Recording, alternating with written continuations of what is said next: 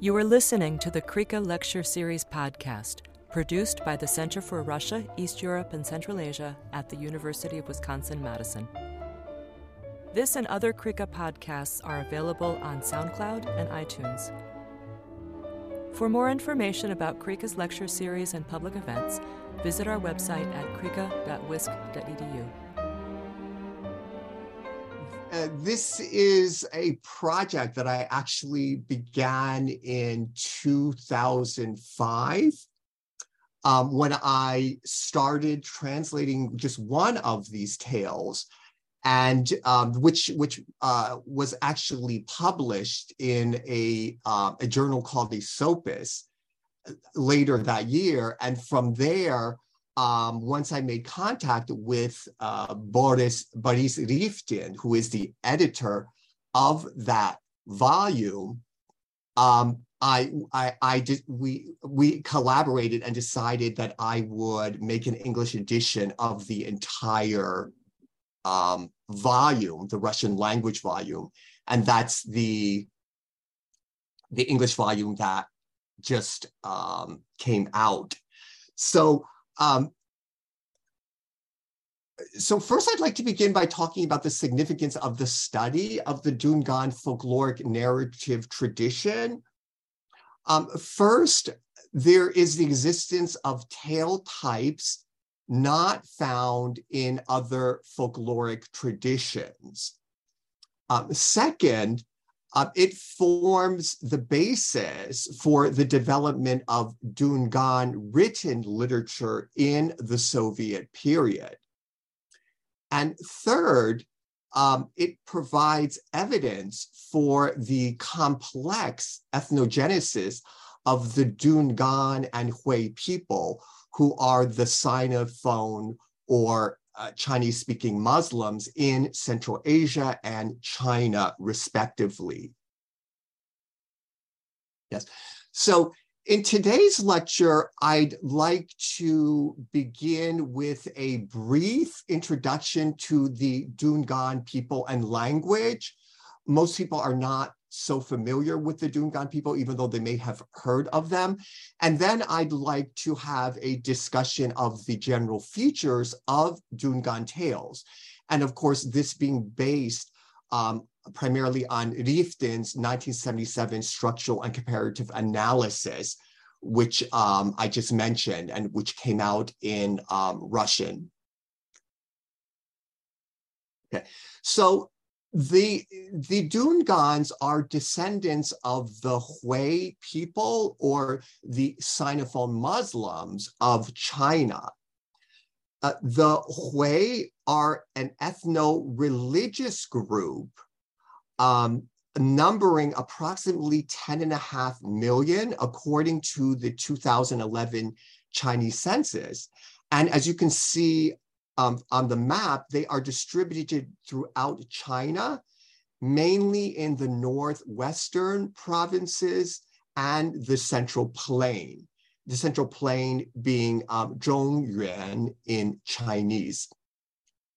So the Hui are one of 56 ethnic groups officially recognized by the People's Republic of China or PRC. And the PRC government defines the Hui to include all historically Muslim communities not included in China's other groups, such as the Uyghurs, the Tibetans, the Kazakhs, and so on. So, uh, so how did the Dungans get to Central Asia? Basically, there were three major waves of migration. The first occurred in the winter of 1877 to 1878 in the immediate aftermath of the failed Dungan revolt, which lasted from 1862 to 1877. It is also known as the Tongzhi Hui Revolt or Hui Minorities War. And this was fought under the Manchu led Qing dynasty.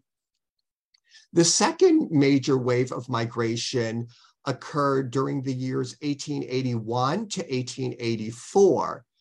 Um, and this was following the signing of the Treaty of St. Petersburg in 1881.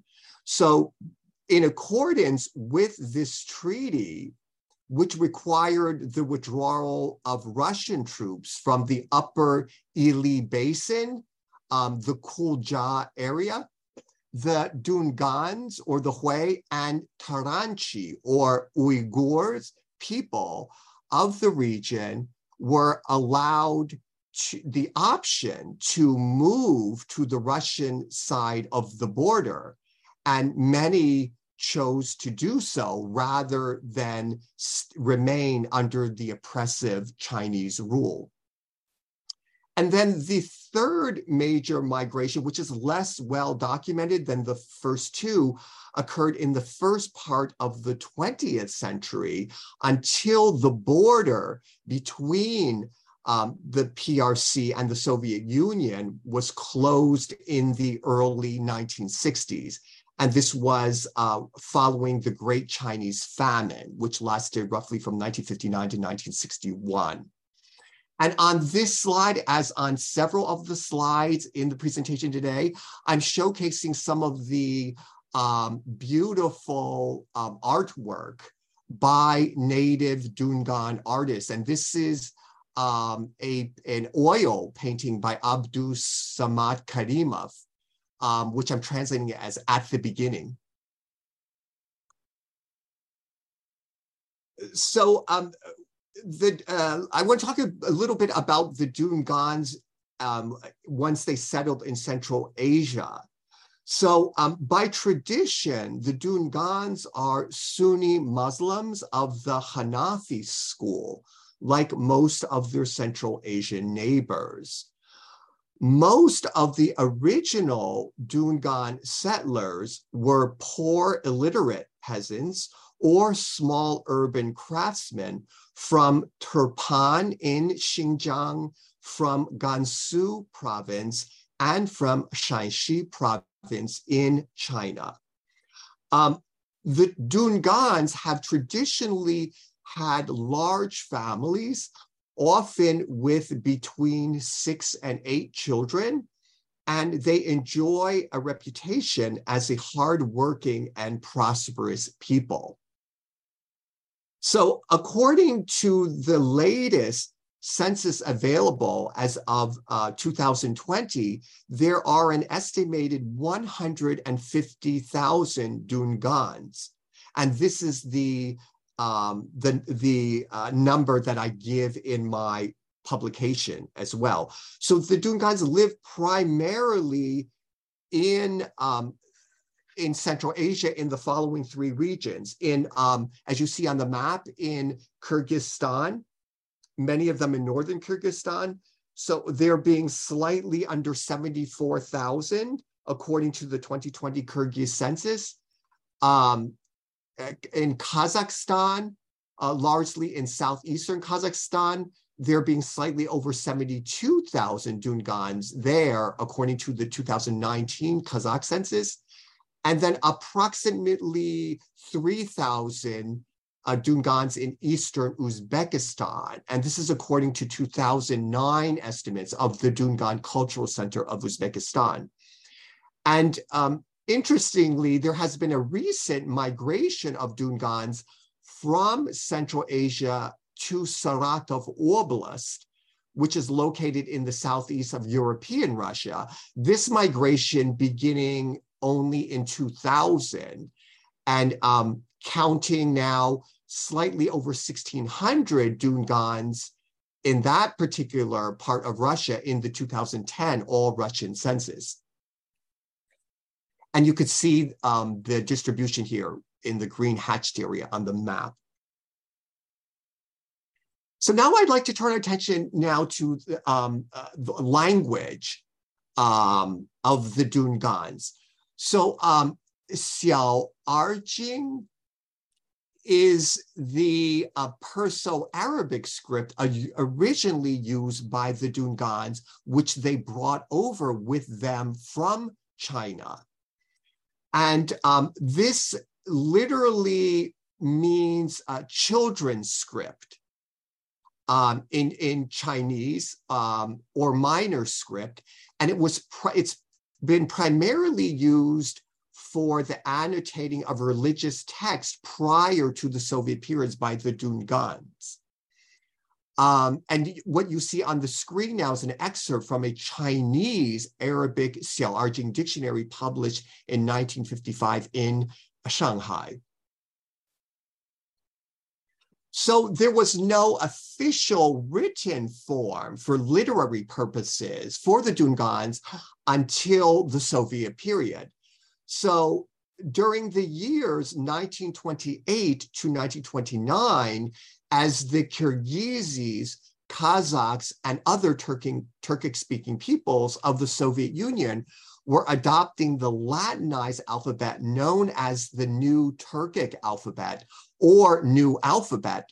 The Dungans adopted a Latinized alphabet based on the New Turkic alphabet, but adapted for languages of peoples of non Turkic origin. And that's what you see at the bottom half of the screen. So by 1932, the new Latinxua began to replace the first Latin alphabet. The Latinxua movement was spurred on by the fact that Muscovite political workers at the Scientific Research Institute on China, a unit of the Communist Academy, were joined by highly qualified linguists and sinologists from the Academy of Sciences in Leningrad. And this second version of the Latin alphabet um, was tweaked to better suit the sounds of Dungan being a Sinitic or Chinese language as opposed to a Turkic language. Um, from 1939 on, the Cyrillic alphabet gradually replaced the various Latin alphabets for all the national minority languages in the Soviet republics of Central Asia. The most important motivation for this switch was the desire of the Soviet government to facilitate making Russian a unified language of the USSR by having a single alphabet taught in elementary schools for Russian and the minority languages. So, with the change delayed in some areas by the war and its aftermath, the implementation of a new Dungan alphabet based on the Russian script with five additional letters uh, did not occur until 1953 and it was again tweaked this Cyrillicized Dungan alphabet, and there was uh, a final version officially adopted in 1955. And to this day, that is the alphabet that is used um, for uh, Dungan writing and Dungan literature. So um, Dungan is notably the only Sinitic or Chinese language that is officially written using an alphabet, or in linguistics, what's called a morphophonemic system, instead of Chinese written characters, which constitute a morphosyllabic system. And there's been quite a bit of attention from researchers um, on the Dungan language because of this um, very interesting fact. Um, an eternal diglossic situation stems from the fact that Dungans are divided between two major dialects. The Gansu dialect, spoken mainly in Kyrgyzstan, and the Shaanxi dialect, predominantly spoken in Kazakhstan while nearly half of the young generation today has little or no mastery of Dungan and can only speak Russian and sometimes also perhaps Kyrgyz or Kazakh. And uh, the Dungan language today is listed by UNESCO as a definitely endangered language which is a language where the speakers are mostly of the parental generation. Okay, so now I'd like to start talking about the, the study that's reported in um, uh, the Dungan Folktales and Legends um, volume. So the, the main editor of that volume is Boris Lvovich Riftin, who lived from 1932 until 2012. Um, he is a pioneer in the study of Chinese popular literature, folklore, and visual culture. And he is um, a doctor of philological sciences who is known to many as Li Fuqing um, because he was so um, uh, fluent in uh, Chinese that he actually authored several um, scholarly works in um, the Chinese language. The um, his two uh, collaborators on the massive sort of uh, Russian language volume, which I which I've translated and put out in English, um, includes Mahmoud Akhmedovich Hasanov, who lived from 1932 to 1977. Um, he was a Dungan writer, literary scholar, and candidate of philological sciences. He um, is considered a leading expert in Dungan folklore and also an influential Soviet Dungan prose writer of the 1960s and 1970s. And then the third collaborator on the volume um, is Ilyas Ismailovich Yusupov, who lived from 1930 until 2005. He was a Dungan historian and candidate of historical sciences. He was a prolific researcher in Dungan history and philology who published more than 100 scholarly works during his lifetime. Okay, so now I'd like to move to the uh, discussion of the uh, analysis of Dungan folk narratives, which are contained in Riftin's 1977 volume. Um, these tales are classified in Riftin's um, Russian language edition in 1977 uh, and in my English language edition according to the Aarne Thompson folktale classification system, which was in use at the time. Um, it's been updated um, since. And the findings in a, in a um, nutshell are that there is a firm rooting of these Dungan folk narratives in Chinese storytelling traditions, but that they also show substantial Middle Eastern, East Asian, and Central Asian influence. And we you will see this as we go through the, the latter part of this presentation, where I'll talk about the specific features. So the, the Russian edition of 1977 and then my English language edition in 2021 um, include both include 78 Dungan folk stories that have been translated into Russian collaboratively by Riftin, Hasanov, and Yusupov, with, uh, as I mentioned, Riftin as the main editor. And there is also a um, critical introduction and analysis uh, by Riftin and Hasanov. And it came out um, in 1977 in Moscow by, um, by Nauka Publishers as part of its series titled Tales and Myths of Eastern Peoples. So here I'd like to just speak uh, uh, briefly about the um, several editions of the Dungan Tales with critical analysis that have been published. So on the left of the screen, you see the cover of the 1977 edition, um, which I've already discussed and which my own 2021 English language edition is based on.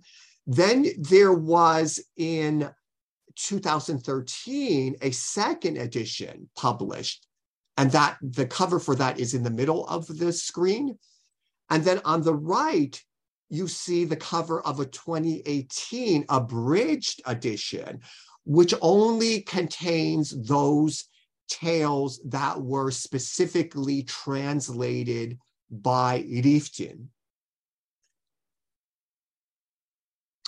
And then there has also been international attention paid to these tales. So on the left side, you see the, um, the cover of a Chinese language edition that was published in 2011, uh, Donggan Minjian Gushi Chuan Shuo Ji, which means uh, collected folk stories and legends of the Dungans. This was edited by Riftin under his Chinese name, Li Fuqing, and translated by Hai Feng. And this was published in Shanghai by the Shanghai Literature and Art Publishing House. And this um, was uh, published shortly before Riftin's passing in the fall of 2012. And he um, excitedly actually greeted me with the New Year's of 2012 with uh, an email letting me know, in fact, that this particular edition had just come out in Shanghai and that and that he he actually uh, uh, verified my mailing address here in the U.S. and and had a copy sent to me directly from the publisher. And of course, the my English language edition um, the, um, came out in 2021, and that cover is shown on the right. That particular um, title, Dungan Folktales and Legends, um, appears in the Peter Lang International Folkloristics Series, um, volume 16. And so what I would like to do just very briefly is take you through um, the table of uh, contents of the 20, my 2021 English language edition. So it's, it's broken up into three um, large chapters according to the tale types. And it really more or less, it replicates the way that it was done in the 1977 Russian language edition by Riftin. So the first section, it contains 40 selections, which I've, I've calling wonder tales and animal tales. So what you see on the slides here are the first 20 selections, and then the next 20 selections.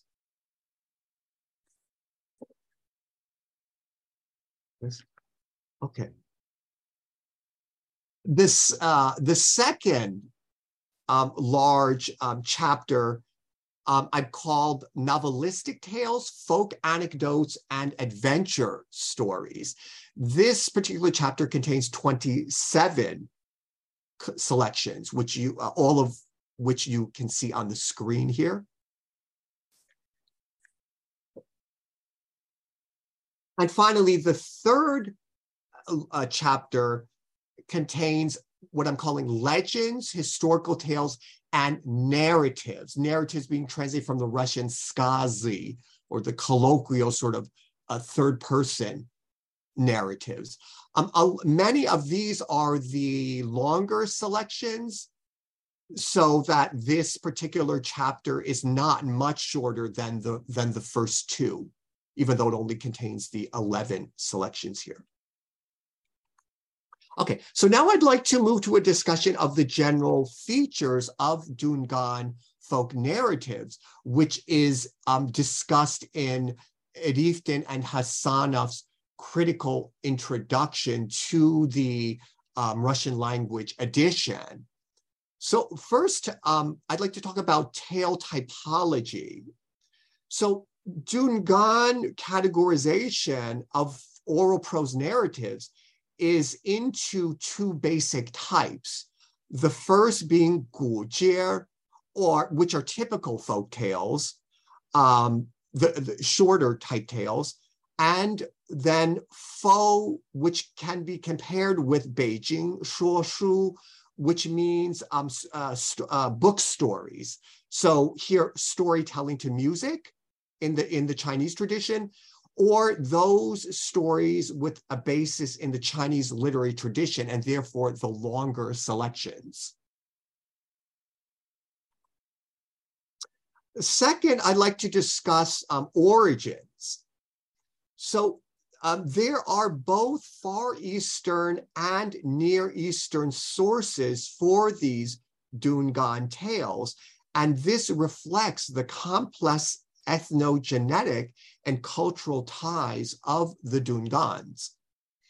Um, there is also a down to earth nature of the fiction of the Dungan tale, especially a wonder tale. And this links it to the folklore of Far Eastern peoples. So the action in Dungan tales, as for instance in Chinese tales, takes place not in some distant and unknown realm, a land of fantasy, but rather all the uncommon occurrences happen with the hero or protagonist nearby in places native and familiar to the storyteller.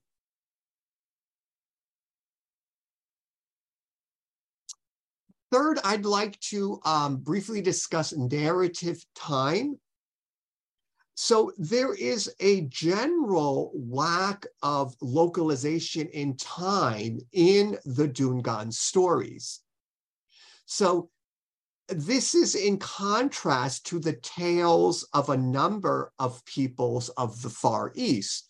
For example, the Chinese and Koreans, who are generally inclined toward legend or tradition, which are often specifically indicate the time of the action. For example, during a particular dynasty or under a particular ruler, a, a particular story happens.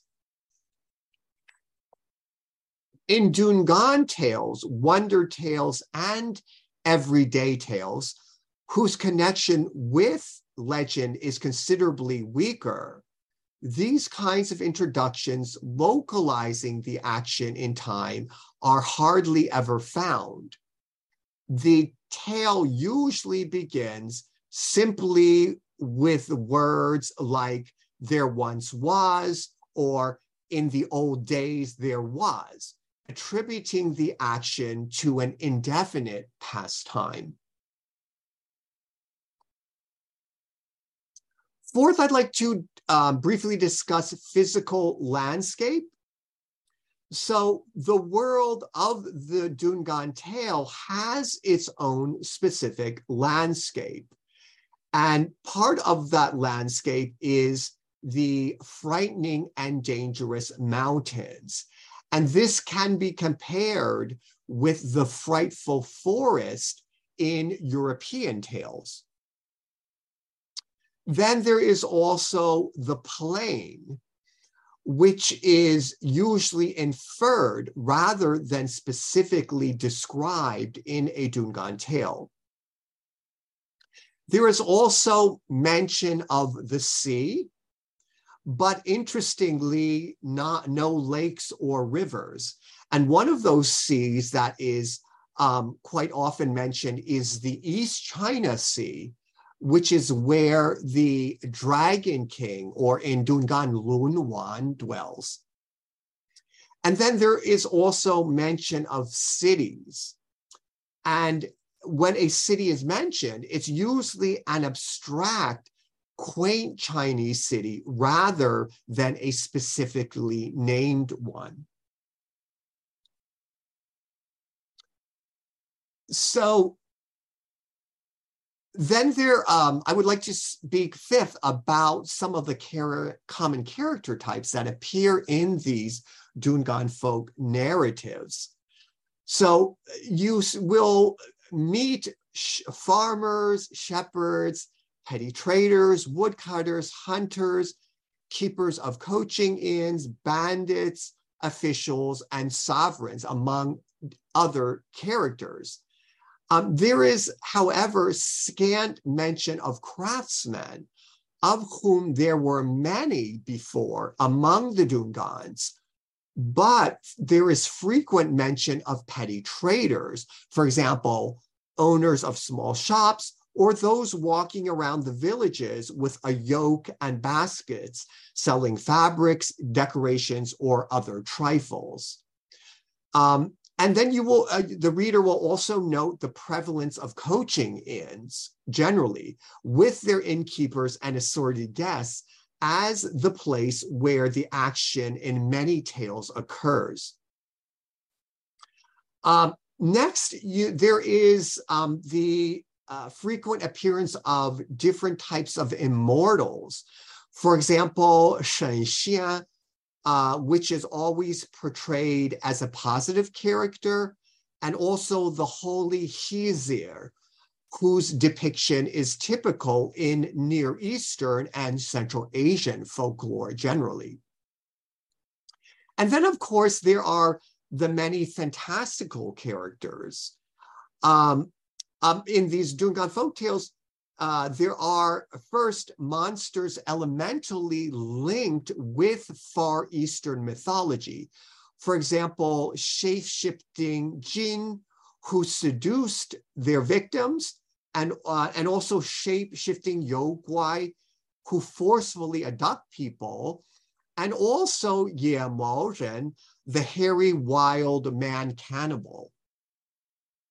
Then there are also monsters common in Central Asian folklore that you find in these Dungan tales. For example, Men Guzi, a seven-headed monster who can be um, compared with the Mongolian mangus and Gansu Mongor Manguze.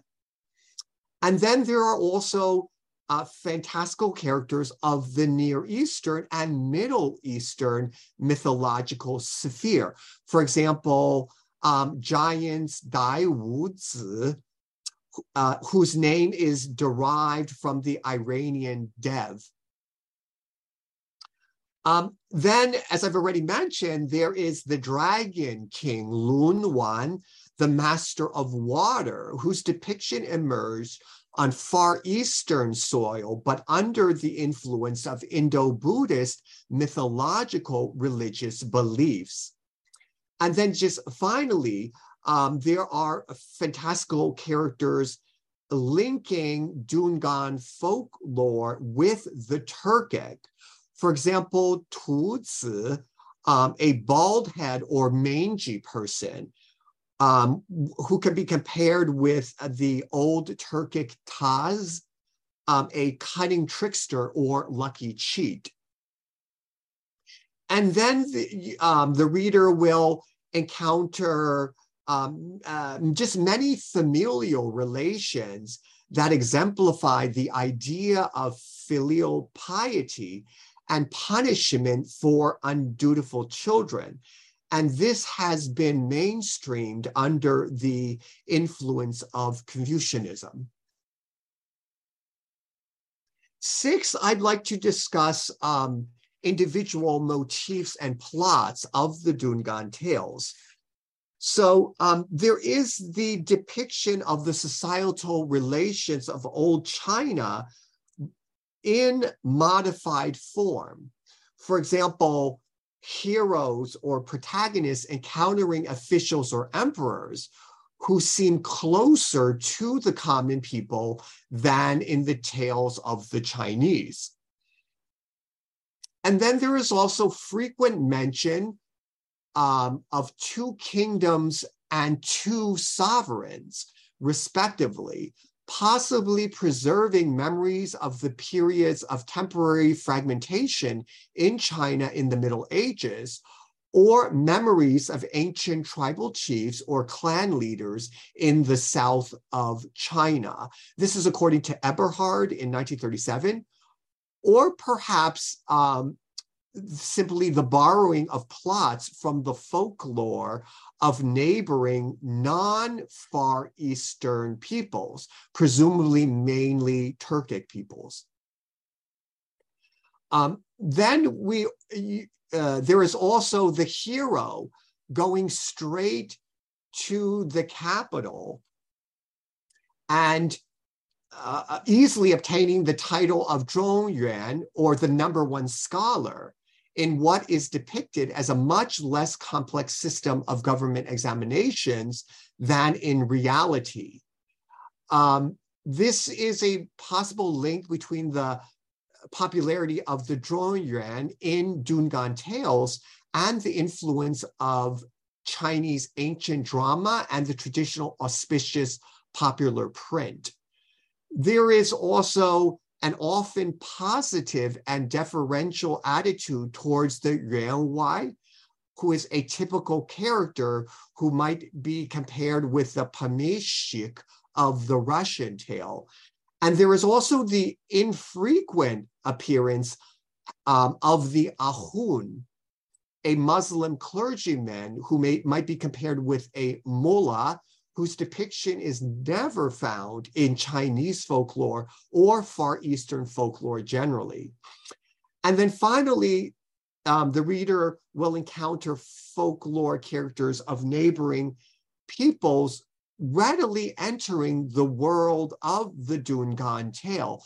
For example, lamas, Buddhist monks, and Taoist monks, who can all identify shapeshifters and fight them with the help of different spells and other magical means.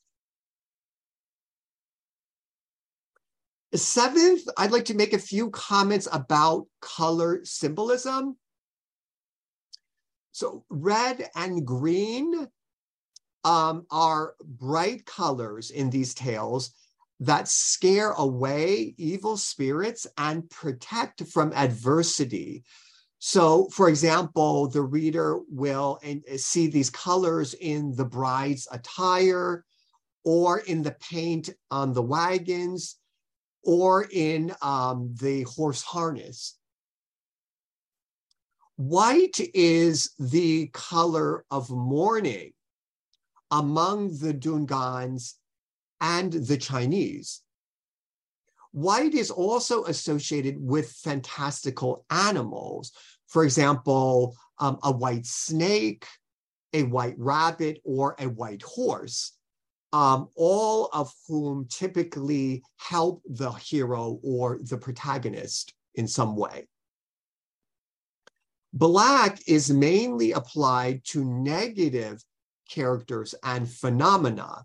So, for example, um, the reader will might will encounter a black snake, a black whirlwind, or a black fool, which is an abusive form of address for the Dragon King. Yellow is a color portending doom. So, for example, um, there will be mention of a yellow whirlwind carrying the heroine away. Um, or a yellow countenance indicating contact with a vampire shapeshifter. Uh, finally, blue and the closely related green are colors associated with dark forces.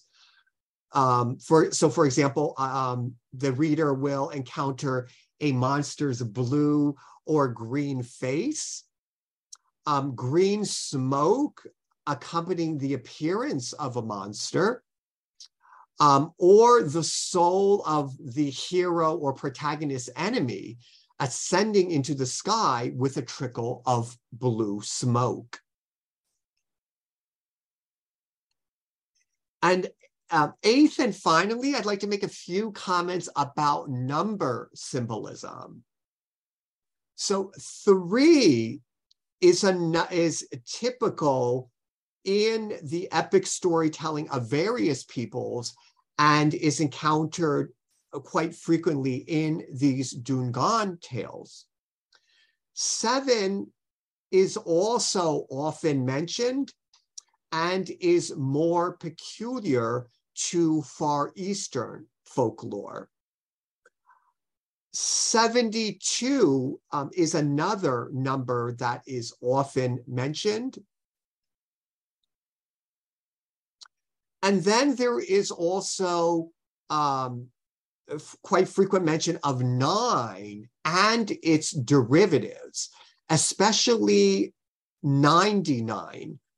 Um, so often mentioned, for example, uh, is um, a reference such as 99 people destroyed by an evil monk in a tale, um, or 99 iron chariots thrown into a river by a hero warrior. Um, all of these with nine as the base odd or masculine number in um, in ancient Chinese um, philosophy that formed the basis for counting in ancient China. Um, and uh, finally, I, I, I would like to direct any of you to my professional website um, at kjy.georgetown.domains if you are interested in knowing more about um, my work with the Dungans, um, including the folk narratives, as well as my more recent publication, you know, Mystical Forest, which is um, a collection of poems and short stories by uh, the preeminent Dungan ethnographer Ali Dzhon, um, or and other um, research that I'm also pursuing. So um, please feel free to visit my website and um, and, there's also links to the um, wonderful artists that I've been showcasing today during my um, presentation. And here you see a beautiful oil painting by Khalida Shimova, who is a female Dungan artist. And you saw earlier um, and also Karimov. And I've put links to their um, social media and or websites on my um, Dungan Studies website. And thank you so very much.